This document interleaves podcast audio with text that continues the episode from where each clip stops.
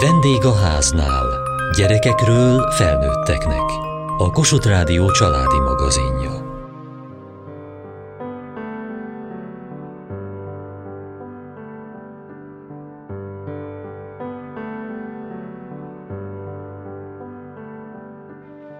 Testközelség és szabad mozgás a babák nevelésében elméletben ellentmondásosnak tűnik, ám a hordozóház szakemberei a tapasztalataik és tanulmányaik során nagyon is összeegyeztethetőnek ismerték meg.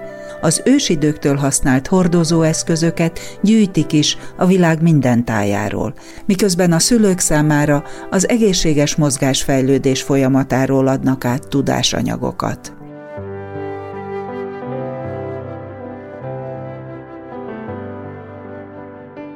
Mi volt az a helyzet, amikor szakember segítségét kérte a gyermekénél? Amikor szültem, és utána otthon voltam a gyermekágy idején, akkor sokat tartottam a kezemben a Facebookot, és pörgettem, és hát teltek a hónapok, a kisfiam pedig fejlődött, én pedig kerestem a kapaszkodókat, mint első gyerekes anyuka, és a bizonytalanság volt a motiváció. Mire kereste a választ? Arra, hogy milyen tempóban kell a gyereknek fejlődnie, arra, hogy időben vagyunk, késünk, már fordul, már kúszik, vagy nem kúszik. Rengeteg bizonytalanság volt bennem. Volt valami konkrét, amit észrevett, vagy tapasztalt?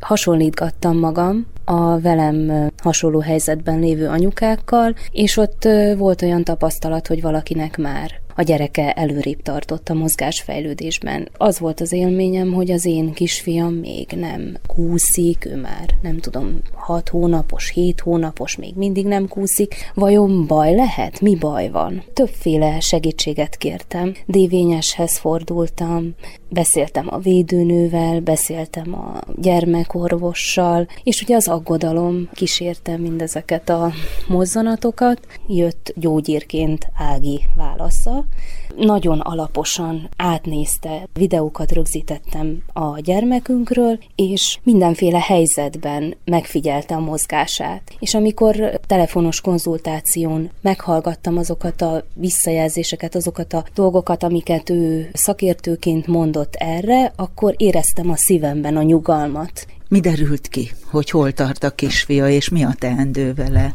Kiderült, hogy a gyermekem egészségesen fejlődik és nincs semmi gond. Ennek az élménye, hogy ráérünk, hogy nem sietünk sehova, ez lehetővé tette számomra azt, hogy én örömtelien vegyek részt abban a fejlődési szakaszban, amiben a gyerekem van, és kiélvezhetem, hogy jó hosszú ideig kúszik, kiélvezhetem azt, hogy jó hosszú ideig mászik. Kiélvezhetem az első próbálkozásait a lépések felé, és most már ugye fut a kisfiam, ő még nincs két éves, és annyira jó ritmus érzéke van, és olyan szépen táncol, hogy legszívesebben visszamennék, és azt a tanácsot adnám magamnak, hogy, hogy nyugodj meg, nincs semmi baj. Szépen fejlődik a gyereked. Onodi Ágnes, szabad mozgás szakértő. Nagyon általános, hogy úgy gondolkodunk a mozgásfejlődésről, hogy a mozgásfejlődést az minősíti, hogy mennyire gyorsan fejlődik a gyerek. A leggyakoribb, hogy azért aggódnak a szülők, hogy le van maradva, hogy nem fejlődik elég gyorsan. De az is előfordul, hogy azért aggódnak a szülők, hogy túl gyorsan fejlődik. De nagyon nagy fókusz van arra, hogy mit, mikor csinál. Pedig valójában a nagy mozgások, tehát ezek, amikről beszélünk, hogy forgások, kúszás, mászás, ülés megjelenése, állás, járás, a nagy mozgásoknak a fejlődési ritmusa rendkívül változatos. Nagyon nagy egyéni különbségek vannak a, a gyerekek között, és éppen ezért tulajdonképpen, ha én arra várok, hogy na meddig várhatok, hogy ez a, ez a baba még nem kúszik, akkor annyira sokáig várhatok, tehát olyan, olyan késői életkorban is még teljesen normális az, hogy a, a baba nem kúszik, ha egyébként minden rendben van vele, hogyha én addig várnék, és tényleg valami baj lenne, akkor már nagyon-nagyon késő lenne felismerni.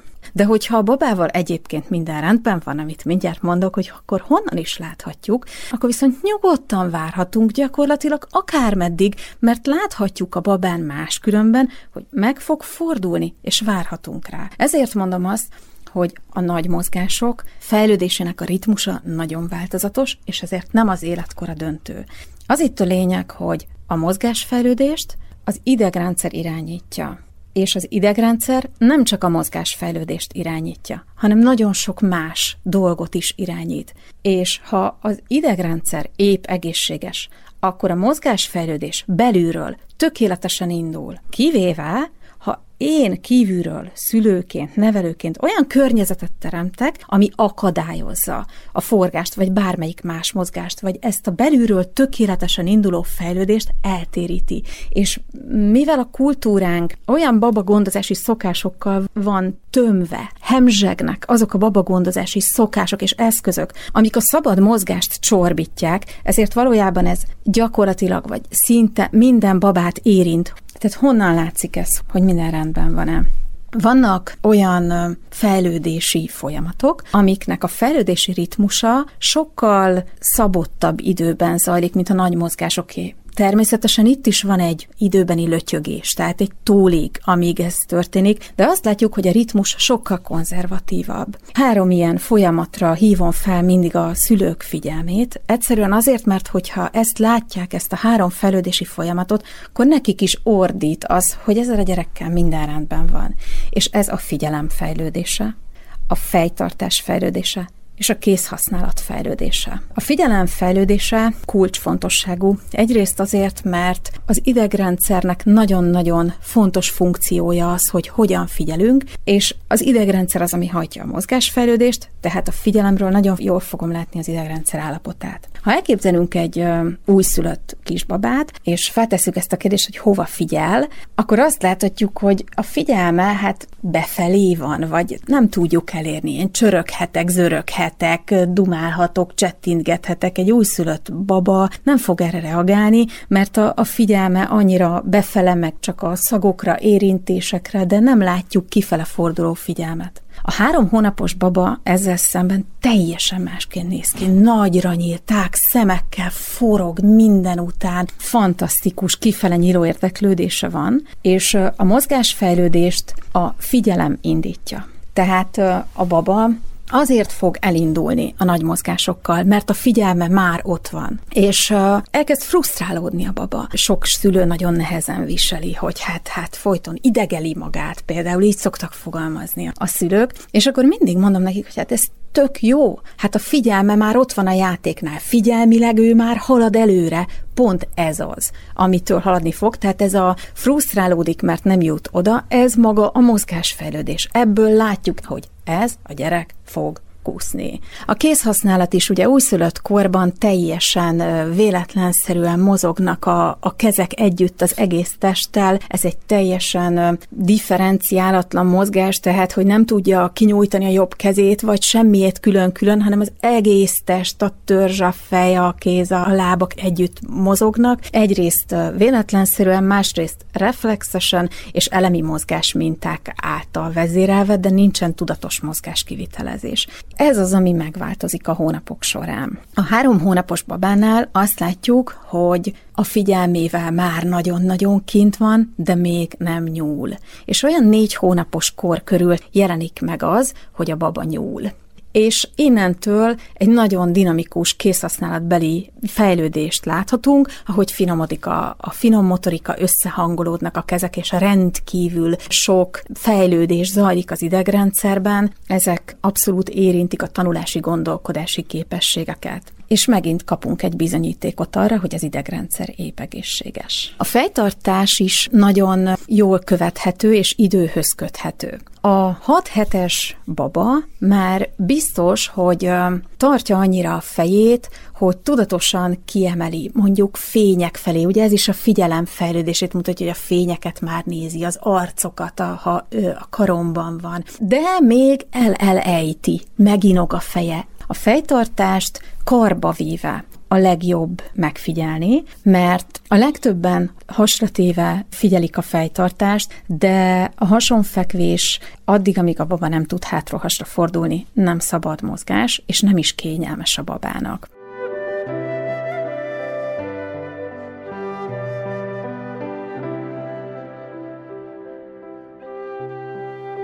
Tulajdonképpen nem is kellett semmit csinálni? Valójában el kellett tisztítani a körülötte lévő akadályokat, amit én nem láttam, mint anyuka. Én úgy csöppentem bele a gyermekes létbe, hogy rengeteg játékot, ruhát kaptunk.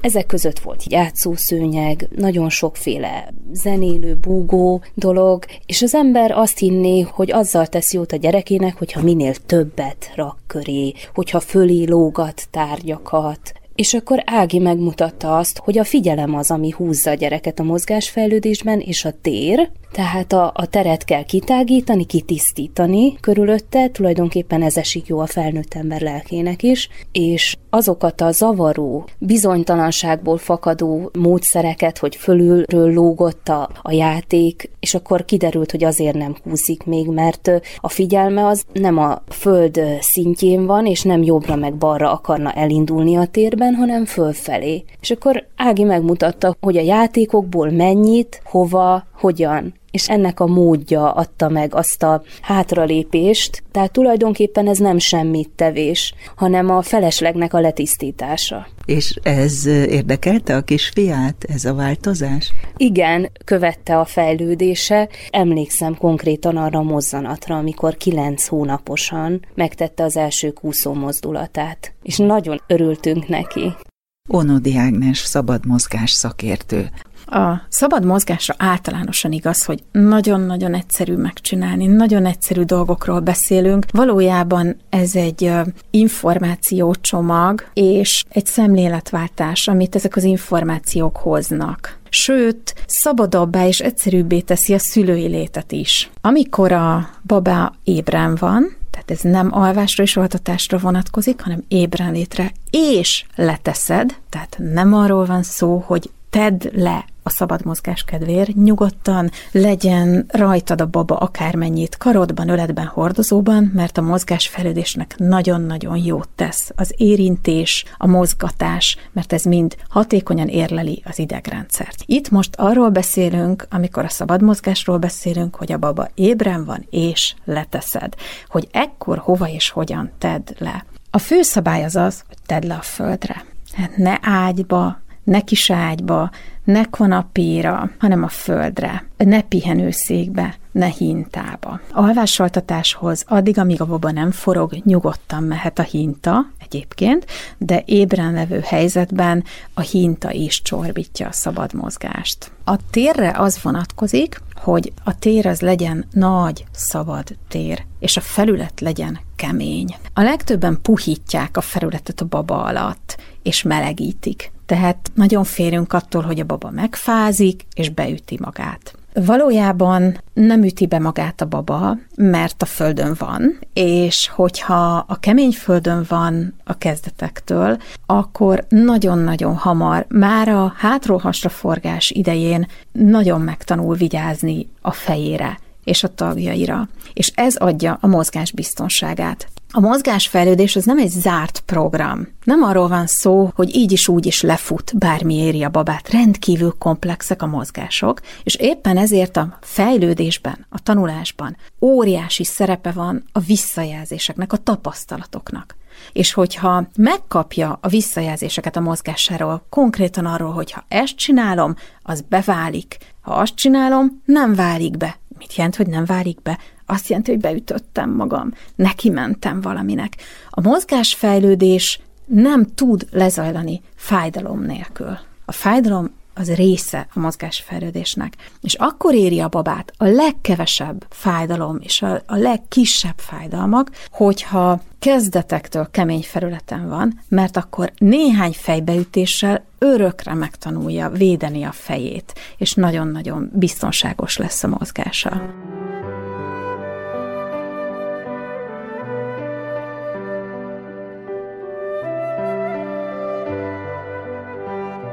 Szabó Vera a hordozóház másik alapítója. Fantasztikus textilek között állunk.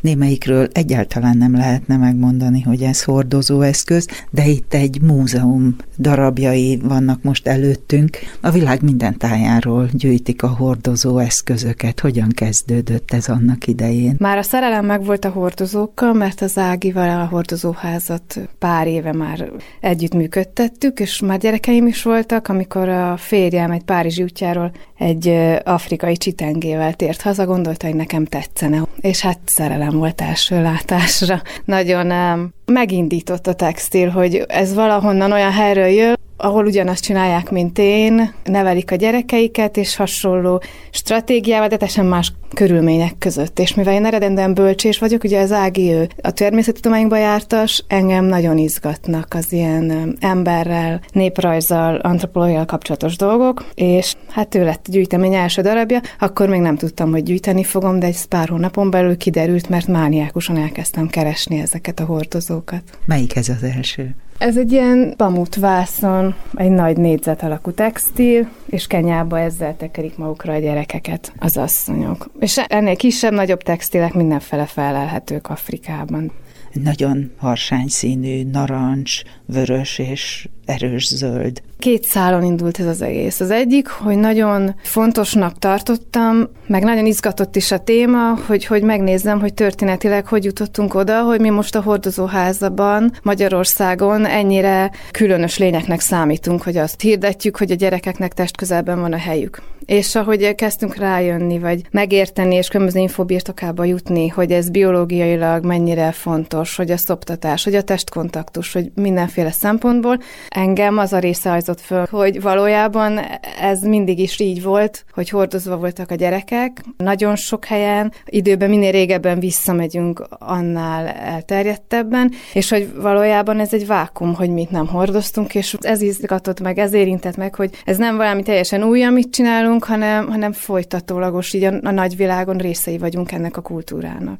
És akkor, mivel két nyelvszakot végeztem, japánt és angolt, ezért nyilván az orientalista barátaimat tudtam arra buzdítani, hogy amerre járnak, akkor hozzanak nekem hordozókat, és hát bárki utána, aki ismert engem, tudta, hogy ha elmegy nyaralni, akkor, mint a királylányok az apjuktól, én azt fogom kérni, hogy hozzanak a vásárból nekem ilyen hordozót. És születésnap, karácsony, utána mindig engem ezzel lehetett meglepni. És később felajánlásokat is kaptunk. Tehát amikor elkezdett gyarapodni a gyűjtemény, és látszott, hogy ez egy valami annyira fontos, egyedi jelenség, hogy itt jó kézben vannak a hordozók, így hát kaptunk is utána egyre többet ajándékba. Szenegából, vagy ezek az amautika, amik a Kanadából, az inuitok hordozói, ezek is úgy érkeztek, hogy, hogy megtiszteltek minket azzal, hogy ránk bízták. Megnézzük ezt, amiről most beszélt. Inuit, persze. mi eszkimónak mondjuk így teljesen hétköznapi. Igen. Igen, igen. Úgy hívják, hogy amauti, azokat a, hát tulajdonképpen az egy ruhadarab, ugye, aminek nem a kapusznyába rakják a gyereket, bár sokan azt hiszik, mert úgy néz ki, hogy ott a hátuk mögül kukicská, hanem belerakják a galléron át a, a testükhöz, és egy övvel, ahogy a derekukon átkötik, ez biztosítja, hogy alul nem fog kipotyogni a baba. Kabátka, és ilyen nagy hosszú farka van hátul. A jó pofa, hogy minden eszköznek van valamilyen spirituális, vagy a praktikumnál többet adó jelentése. Szóval például ezeknek nem azért olyan van hosszú hátuk, mert a fenekük jobban fázik az inuit asszonyoknak, hanem mert hogy ez a termékenységet biztosítja számukra. Vagy ez a nagyon sok szín vagy csík, amit lát, az is mind azt jelenti, hogy például a csíkozott dolgok elriasztják a rossz szellemeket, belegabajodik a szemük, és nem meri bántani a benne lévő gyermeket.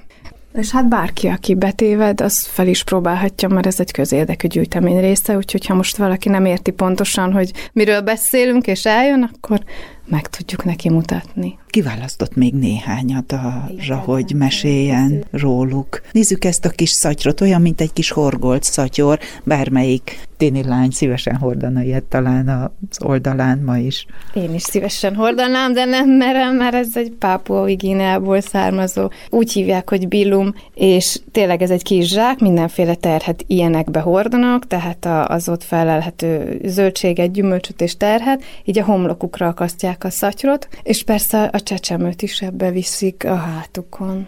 Ez szerintem érdekes, hogy logikusnak tűnik, de azért kiemelném, hogy ezt mind általában hátonhordozásra használtak, mert hiszen hát ha aktívak voltak a nők, akkor nem vették előre. Ez a mi kiváltságunk itt Európában, hogy itt előtt szimatolgatjuk a babáinkat. Mindegyik eszköz, amit itt lát, az hátra került. És ez a bírum, amiről beszéltünk, ez azért érdekes, mert ezt azért éjszaka előre fordítják, hogy nehogy az ártó szellem hátul kicserélje a babát, amíg nem látják őt. Itt egy nagyon érdekes keveréke a kultúráknak a következő darab. Mit látunk? Ez egy Hongkongban egy, egy Meitai nevű hordozó, négyzet alapú vászon és a derékpántja meg válpántja rögzíti a babát, és egy ilyen harsány zöldes Snoopy mintázatra van rávarva a hagyományos kínai jelek, amit mindig is ráöltöttek a hordozóikra. Úgyhogy így ötvözve van a, a régi és az új dizájn és hagyomány. Ezt, ezt ezért szeretem nagyon. Gondolom ezek a jelek is hasonlóan valami ősi. a boldogság és ilyesmi, hosszú élet, stb. Sőt, hát van olyan is, amikor egy hordozóra maga az anyós mondja meg, hogy mi legyen hímezve, vagy ő készíti, és hát ő, amit belevar, hát akkor a mennynek azt kell. Ha sok gyereket, akkor azt, hosszú élet az, akkor az lesz az ő sorsuk. És hát van olyan hordozóeszköz, ami nem ennyire testközeli, például az a csömöri háti kosár, amit láthatunk. Ott egyszerűen ez egy kosár, amiben belerakták vagy az almát, vagy a körtét, vagy a gyereket, és úgy vitték háton és hát van ott a sarokban egy szintén nagyon díszes Igen. kosár. Az a borneói háti kosár nagyon hasonlít a csömörire, az is növényi rostokból van fonva, és gyöngyök díszítik. Hagyományosan üveggyöngyök, ugye, amit nehéz volt hozzájutni, és kereskedelem útján szerezték be, ezek ezen most már műanyag gyöngyök, igen. És persze van olyan is, amire nagyon vágyok. Egy például indián bölcsődeszkához még nem sikerült hozzájutni, hiába vettem föl az indián szövetség között egy párral a kapcsolatot, az még egy olyan, ami várat magára.